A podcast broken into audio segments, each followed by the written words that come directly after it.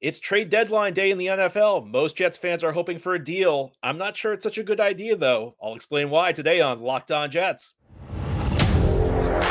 You are Locked On Jets, your daily New York Jets podcast. Part of the Locked On Podcast Network. Your team every day.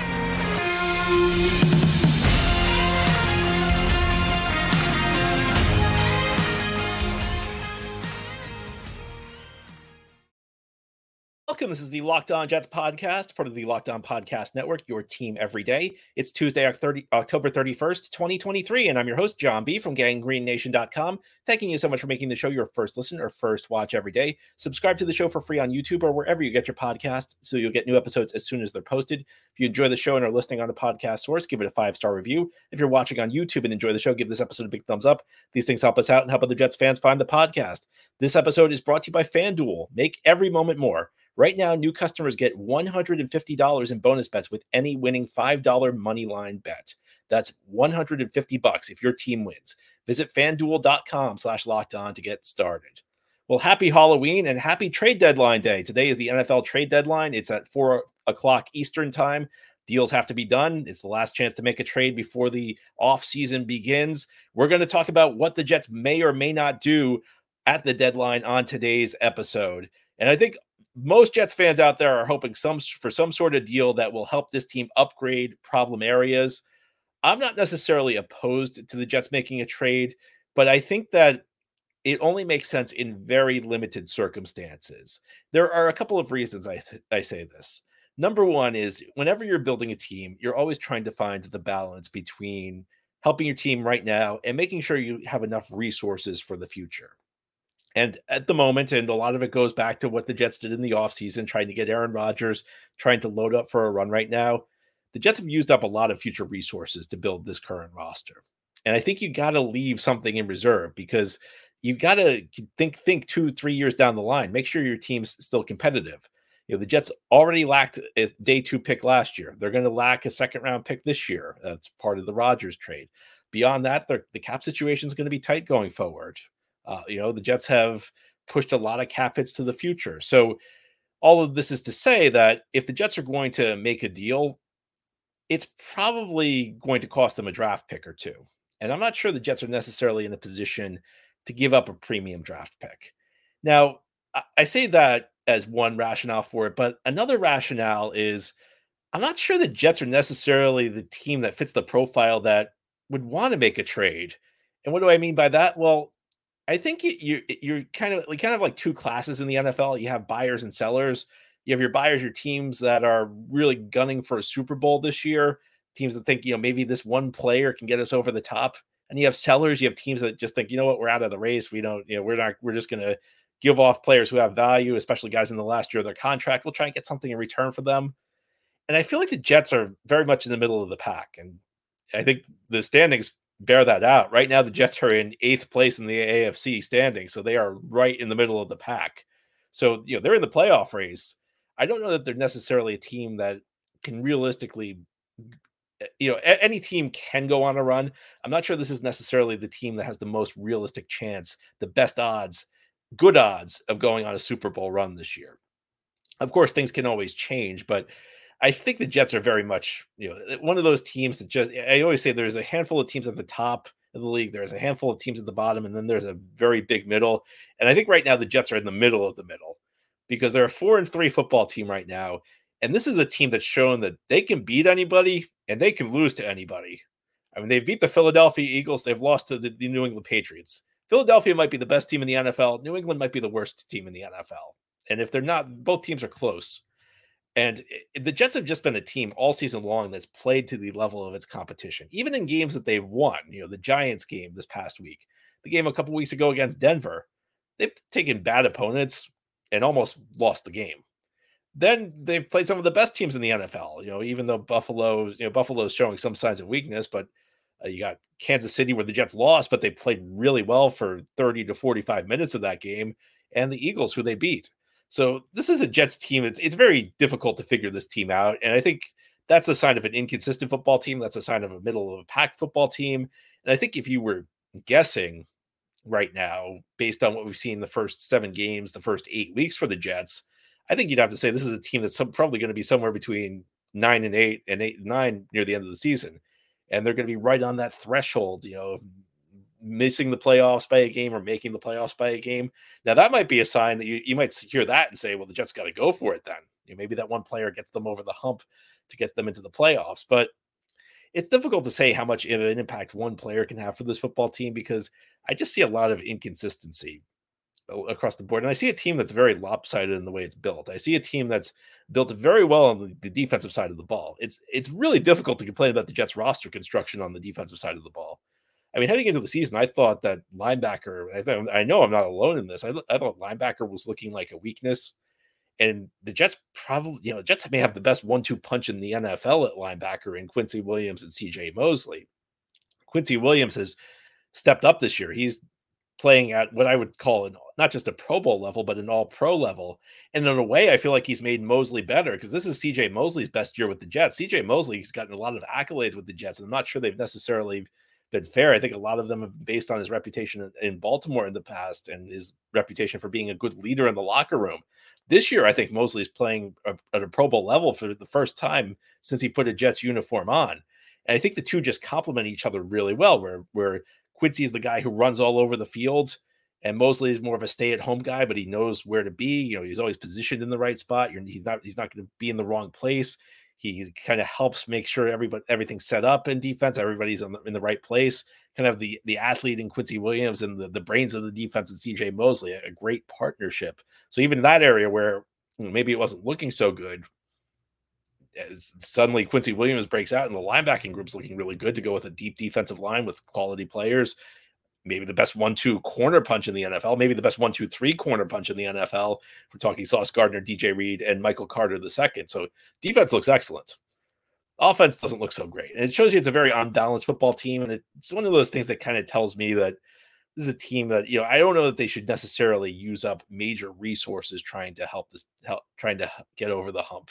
I think that there are certain situations where it could make sense for this team. The offensive side of the ball, this team's not well built. I mean, let's be honest right now. Breece Hall and Garrett Wilson are probably the only two above average offensive players for the Jets right now. When if Alijah Vera-Tucker's healthy, that's three. Maybe Aaron Rodgers is four. Well, Aaron Rodgers is definitely four, not maybe, but this is not a very well built offense. And that's one of the things that limits this team ceiling. And it's one of the things that I think makes me wonder how much of a difference one player can make. Of course, as always, it comes down to value. There's always a deal that makes sense for your football team. You know, I said, you know, I wouldn't give up future resources necessarily. Well, you know, there might be a mm-hmm. deal that makes sense even for the first round pick. If Kansas City, and this will never happen, if Kansas City offered you Patrick Mahomes for your first round pick, you do it. But I think we're at a point where if the Jets are going to make a deal, at least if trying to add a player, then I think it has to be on the offensive side of the ball. I think it has to be in one of two spots. And I think it has to be a deal where either it's a great value for the Jets or they're not parting with much. And Ahead here on the Locked On Jets podcast, we'll continue this trade deadline discussion show. I'll tell you some of the conditions under which I actually would make a trade. I would add a player who I think could help this team out. And we'll discuss that continuing this Tuesday edition of Locked On Jets. This episode of Locked On Jets is brought to you by DoorDash. It's only Tuesday. We're a long way off from the weekend. But DoorDash offers you access to a lot of great restaurants. A Dasher will bring your food right to you. And that includes a great restaurant in Brooklyn called Weekends. Weekends make you smile, and so does weekend food. We're talking eggs, breakfast sandwiches, pancakes. You get the idea. All that and more is on the menu at Weekends in Williamsburg. This joyful cafe serves as a mean brunch like the Soul Cal breakfast sandwich with avocado, smoked turkey bacon, Rajas, and cheddar, and a hearty breakfast plate loaded with scrambled eggs, home fries, turkey bacon, cheddar, and a slice of toast. Enough fuel for a full day on the town or on the couch. And you can get it delivered to your couch by using DoorDash. I mean, trick or treaters are going to be coming to your door tonight looking for candy. Why don't you have someone bring you food? Head on over to DoorDash and get 50% off up to a $10 value when you spend $15 or more on your first order when you download the DoorDash app and enter code LOCKED23. Subject to change, terms apply. Again, that's 50% off up to a $10 value when you spend $15 or more on your first order when you download the DoorDash app and enter code LOCKED23. It's one word with no space, L O C K E D, number two, number three, subject to change, terms apply. And don't forget, again, don't forget to use code LOCKED23 for 50% off up to a $10 value on your first order when you download the DoorDash app and spend $15 or more. Thank you so much for making Locked On Jets your first listen or first watch every day. And a big shout out to you, everydayers. This is a daily podcast covering the New York Jets. New episodes each day through the week, Monday through Friday, and then bonus episodes as needed as breaking news develops after games. Sometimes we'll, we'll do a show. Thanks so much for tuning in. Today is the trade deadline in the NFL. What should the New York Jets do? I think there are a very limited set of circumstances where a deal would make sense for the New York Jets. And one of them is, you know, the, crazy scenario where a team they just makes you an offer that's too good to be true. There's all I'm never going to rule out a trade. You know, the Jets are down a second round pick this year. I think you got to be very hesitant to trade the third round pick. You got to be even more hesitant to trade the first round pick. You got to have draft capital heading into what's expected to be a very deep draft class in 2020. 24 offers you a deal that's just too good to be true. Somebody offers you a star player at a discounted price, you take it. Short of that, I think there are a couple of scenarios where a deal could make sense for the Jets. There are two spots on offense in particular where the Jets need, need a lot of help. One of them's offensive line, one of them's wide receiver. And offensive line, you know, you just got to hope guys are going to get better because that offensive line, I watched the film last night of the Jets Giants game. If the Jets have to play this offensive line for the rest of the season, the season's over. I mean, they, they can't win playing with this group. This group was horrible in that game. And there were lots of guys on offense who did not play well. I mean, I don't think Zach Wilson had a great game. I think the receivers were really shaky outside of Garrett Wilson. But that offensive line was the worst unit in the game for the Jets. And it's not a surprise. I mean, they were down, what, four guys. And, you know, it, it's not not exactly easy when you're playing your number four center, but my goodness, that was a terrible performance. The problem with this, and Robert Saleh on his Monday press conference kind of ruled out the idea that the Jets were going to get be able to trade for an offensive lineman. And unfortunately, I think he's right. He says good offensive linemen don't get traded in this league because of what the Jets are going through. That's a perfect example. Even if you got depth, you know that there could be injuries on the offensive line. The time to upgrade your offensive line was in the offseason. That's all there is to it. The Jets did not do a good job, and it's been a multi-year thing where the Jets have. This is, you know, if you want to criticize Joe Douglas, I think the number one spot you go to is the offensive line. He's done a very good job in a lot of areas. He's built an excellent defense. I just mentioned the defensive roster construction is very good. He's focused on the offensive line. He just hasn't gotten a lot right. And the Jets are in some trouble on the offensive line. If there's a good offensive lineman available, you got to think about making the deal. The other spot where I think you got to you got to consider making a deal is the wide receiver position because you got Garrett Wilson, who's excellent. He's a legitimate number one receiver in my book. After him, you have Allen Lazard, who you saw on Sunday what Allen Lazard brings you. He's better than the other options the Jets have. I mean, look, he's the second best wide receiver on the team. But man, if he's your number two receiver, you're in trouble because he's a big guy, but he doesn't play big. And he's too often he, you know, he has balls hit him in the hand that he doesn't come down with. Sometimes they're contested catches, sometimes he has concentration drops. Not a big play guy. He's fine if he's a complimentary guy, but you're in trouble if he's your number two. And beyond that, I mean, the Jets have nothing beyond Lazard. No, I mean, maybe they should. I, I, I still don't. I don't want to like make a Mecole Hardman out to be a great player, but I think he's better than any of these other guys the Jets have. Randall Cobb, who's maybe been the worst player in the NFL all season long, and then after him, you have like a bunch of just like undrafted dudes: Malik Taylor, Xavier Gipson, Jason Brownlee. I mean, maybe one of these guys can develop into a player in the long run. You got nothing behind. I mean, these guys, you can't count on these guys going this season at least. So Jets kind of have to find a balance here. I I have no issue with the Jets trading a pick fifth round or lower. I think if you do a tr- kind of like a pick swap, that's even better. Day three, kind of the reverse of what the Jets did with Mecole Hardman. In that case, they gave up a receiver. If you can land a receiver for a late round pick swap, it makes sense. Who would be the receivers who would be available for that price? I mean, there are a couple of guys conceivably who could be out there. Uh, I'm I was a big fan of Terrace Marshall uh, with Carolina. He was a second round pick by Carolina a couple of years ago, and he's very unhappy with uh, his playing. You know, he's, he's unhappy in Carolina. He's been given permission to seek a trade. I don't, you know, he's not been a particular, particularly productive player during his career, but when we're talking about where the Jets are right now, where the Jets just need somebody to help provide a spark, he's probably better than every receiver on the team other than Lazard and Garrett. So he'd probably step in and be your third best receiver. He'd be a starter. So there's that. Um, I don't think he's going to cost much because he hasn't been super productive during his career. You know, he had over 400 yards last year, but that's only that's like Elijah Moore product level production. I think he, he'd be a guy that makes sense because he won't cost much. He's you know, got a cheap contract and he's probably better than what the Jets have. So that's one guy. Another guy who keeps coming, being brought up is Hunter Renfrow with the Raiders. Be a little bit more expensive in terms of the cap hit the Jets would take on. It's not an egregious cap hit though. Um, at least what the Jets would inherit. He's, he's got a pretty big cap hit, but the Raiders would actually absorb a lot of it in a trade. You know, a guy who not that far removed from a thousand yard receiver, a thousand yard season out of the slots. Jets have got nothing out of the slot this year. And a lot of it's Cobbs playing so many snaps in the slot. What's Renfrow has kind of fallen out of favor with Josh McDaniels.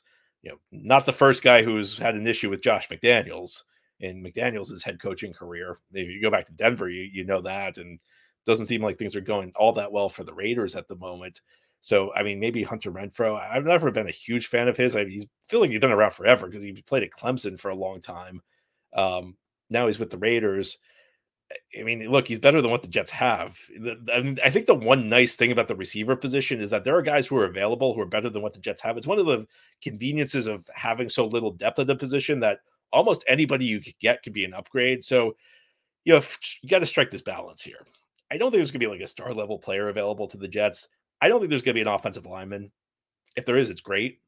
But I think that there might be a receiver or two who's available for a cheap uh, a cheap price. If you get one of them, I think it makes sense. If you're not going to really materially hurt your future assets and you can just add a guy who can help you for the stretch run, I think that's the point where I'd be comfortable making a trade. I wouldn't. I'm not sure I'd make a deal for anybody at a position that wasn't offensive line or wide receiver, though. I just don't see what you're getting. I mean, look, you're not. I know people want to get rid of Zach Wilson. You're not bringing in a quarterback midseason and like teaching him the playbook. It, that's just not realistic. So, I mean, where else do you do you want to add a player to the defense? I mean, is that really going to improve the team at all? Um, you know, running back, maybe add a guy behind Breece Hall. I'd rather see Izzy Abanikanda get a look. Uh, so I think it's got to be receiver. I think it's got to be offensive line. One of those those two spots. If you can get an upgrade without giving up a whole lot, or if you can get an impact, if, not, if an impact player unexpectedly becomes available, maybe you make a deal. But I think it's going to be tough. I think, ironically, though, even though the Jets are in the playoff mix, there are a couple players they could be sellers on. And I'll tell you about who they are. There's a couple veterans who have kind of fallen out of the rotation, haven't been productive this year. We'll talk about them continuing this Tuesday edition of Locked On Jets. This episode of Locked On Jets is brought to you by FanDuel Sportsbook. Score early this NFL season with FanDuel, America's number one sportsbook. Right now, new customers could get $150 in bonus bets with any winning $5 money line bet. That's 150 bucks if your team wins. if you've been thinking about joining FanDuel, there's no better time to get in on the action. In part because, believe it or not, the Los Angeles Chargers are road favorites over the New York Jets currently in week nine, Monday night NFL action. The Chargers coming to MetLife Stadium. Jets continuing to get no respect, even on a three game winning streak. Chargers are favorites. If you want to get that $150 in bonus bets, I mean, that's that that's game seems like a good one to place a $5 money line bet on. The app is easy to use. There's a wide range of betting options, including spreads, player props, over unders, and more. So visit fanduel.com slash locked on and kick off the NFL season. FanDuel, official partner of the NFL. This is the Locked On Jets podcast here on this Tuesday. It's the trade deadline day in the NFL. Teams have until 4 p.m. Eastern time to file trades with the league you may hear of a trade that you know is only only news news breaks like at five o'clock because sometimes there are a lot of trades that that get called into the NFL and it takes a while for the league to sort all of them out. They don't get officially announced at four o'clock. You just have to notify the league by four o'clock. That doesn't necessarily mean that you'll know by four o'clock. NFL traditionally of the major sports has been the league where the trade deadline's been the quietest, but that's changed in recent years. We've become we've seen this day become more of an event I think the NFL ought to think about pushing it back a little bit later in the season. I think you create more up more opportunities to make trades the deeper you get into a season because you have to remember right now, especially with the addition of the seventh seed, a couple of 14 of the 32 teams making the playoffs in the NFL.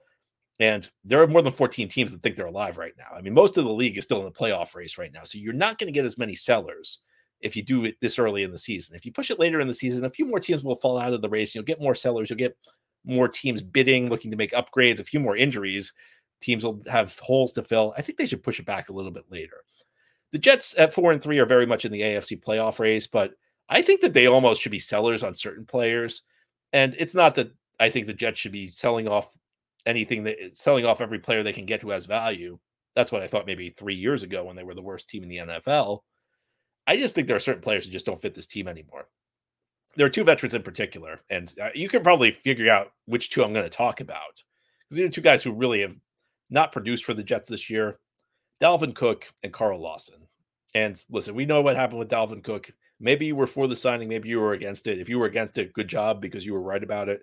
This signing has not worked out. It has not worked out in any way. Last week, Cook even suggested he may help, may speak with his agent and Joe Douglas to try and seek out a trade. Always a danger when you sign an older running back. I mean, there are a couple of reasons behind it. One, running back's not a position that ages well in this league. I mean, Dalvin Cook's still in his 20s and he's kind of old for a running back. I mean, a quarterback you can play to your mid to late 30s, sometimes even your 40s. Running backs, you know, you, very few of them make it into their 30s, and even fewer make it make it into their 30s playing effective football. The other danger is, and this is something Dalvin Cook alluded to last week. He talked about how he hasn't felt like he's been in a mm-hmm. rhythm because he's not getting enough carries. And a guy like Cook, through his entire career, has been the guy. He's been the lead back on his team, and he's just used to getting a lot of touches. And sometimes I'm not saying I, I don't think it, I don't think Dalvin Cook's issues are because of a lack of touches, but I think it's difficult for sometimes for a back to accept a role that's a reduced role. And on this team right now, Breece Hall's the number one back.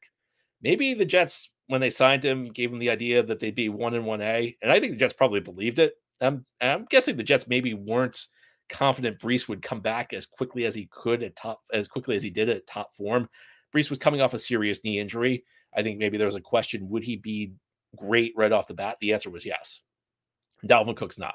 So I think things have changed since August when the Jets signed Cook. You know, maybe they thought uh, the, with the money they gave him, it was almost like they thought he and Breece would be kind of like a tandem. Well, Breece came back far stronger than a lot of people were expecting, and Dalvin Cook has not looked very good. I mean, there's very little explosion. I, it feels like every other play I watch him when I go go to the film. I mean, he's just missing holes. He's not running the plays that are blocked for him. I mean, he's trying to bounce stuff outside. I'm not sure he has the speed anymore. I don't know if you could trade him because I mean, who's going to want an older back who's not really that productive anymore? Easier said than done. If you can get anything for Dalvin Cook, I, I think you do it. I have a little bit more hesitation hesitation with Carl Lawson because I, I, think Lawson's been a very good player. I think if anything, Lawson's been an underrated player for, in the past for the Jets and then before them with the Cincinnati Bengals. But he's clearly fallen out of favor. I think part of the challenge of trading Lawson though is is he healthy? Because the Jets kind of suggested in the preseason that he was dealing with a back injury. He hasn't played much this year. Now, part of this is Bryce Huff and Jermaine Johnson have stepped up. Every it feels like every week Bryce Huff and Jermaine Johnson are getting better. So they've kind of taken the starting job away from him. But Lawson just doesn't look very good while, while he's in there. And he's another guy. Last week he talked about how he wanted more playing time. And I think part of it's, you know, you just these are guys who really don't have much of a role on the team anymore. But beyond that, you know, maybe you don't want to like inject that into the locker room. Veteran guys who are unhappy with their playing time. Sometimes you just get rid of a guy because you don't want to like risk them being unhappy and having it, you know, rub off on other guys in the locker room. So I, I think that either of these guys, I have more hesitation with Lawson because I'm not sure where he's at. I, and I think the Jets certainly you know, you never want to give away defensive line depth, but I think given the circumstances, trying to make a deal for both guys, even if it's just a late round pick swap, that could make sense for the Jets just to move on, turn the page from guys who aren't producing for them and don't really have roles on this team. Anyway, that's all for this episode. This has been the Locked On Jets podcast, part of the Locked On Podcast Network. Your team every day is our motto. As always, if you enjoy the show, hit the subscribe button where you're watching or listening so that you'll never miss an episode. If you enjoy the show and are listening on a podcast source, give it a five star review. And if you're watching on YouTube and enjoy the show, give this episode a big thumbs up. Helps us out, help other Jets fans find the podcast. Enjoy your Tuesday. Enjoy the trade deadline. We'll be back tomorrow to talk more Jets.